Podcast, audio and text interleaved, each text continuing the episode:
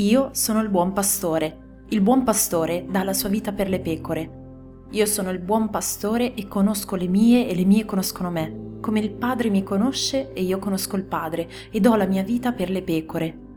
Ho anche altre pecore che non sono di questo vile, anche quelle devo raccogliere ed esse ascolteranno la mia voce e vi sarà un solo gregge, un solo pastore.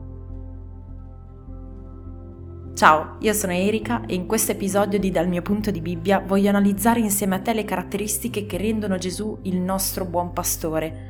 Ti ho appena letto alcuni versi del decimo capitolo di Giovanni, che parla di quali siano gli imperativi che rendono un pastore un buon pastore. Prima caratteristica. Il buon pastore dà la sua vita per le pecore. Il suo pensiero ed il suo sguardo sono perennemente rivolti verso il suo gregge, di cui si prende cura.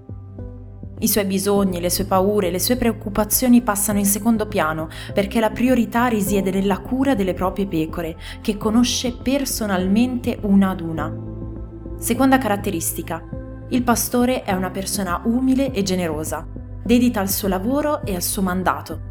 Così Gesù ha dato la sua vita per me, per te e per ogni anima di questo mondo. Lo ha fatto mettendo da parte la paura della morte, perché la morte per le anime era il mandato che gli era stato affidato. Ha accettato di morire anche per coloro che lo disdegnavano e lo deridevano, perché lui è immune da favoritismi, come leggiamo in Giacomo 2. Lui ci conosce nel profondo, come Dio conosce nel profondo suo figlio. Ci ama e ci protegge come un padre ama la propria famiglia. Terza caratteristica. Il buon pastore ha inoltre il compito di raccogliere pecore che non sono del proprio vile, quelle che ancora non riconoscono la sua voce perché ancora non la conoscono. Le accoglie per proteggerle dall'attacco di chi vorrebbe la loro morte, dal nemico della loro vita.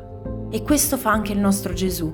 Bussa alla porta di ciascun cuore per raccogliere e accogliere la sua vita e circondarla della sua protezione, del suo sguardo e del suo amore.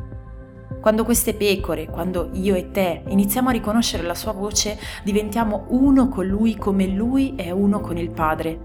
Comprendiamo i suoi propositi, seguiamo i suoi passi, desideriamo la sua mano e la sua guida e ne riconosciamo il richiamo. Solitamente un buon pastore ha al suo fianco un buon cane da guardia, che possa sorvegliare nei momenti in cui il suo sguardo è rivolto altrove. Ed ecco che Gesù, alla sua morte, seppur in apparenza ha lasciato i suoi a questo mondo, senza un suo sguardo, ha dato a me e a te un guardiano ed una guida a tempo indeterminato, ovvero lo Spirito Santo. Oggi, se senti la sua voce, il suo richiamo, non indurire il tuo cuore, ma accogli la sua chiamata ed entra a far parte di quell'unico gregge di cui Dio ha cura e che Dio ama in ogni tempo. Dio ti benedica e conosci Gesù.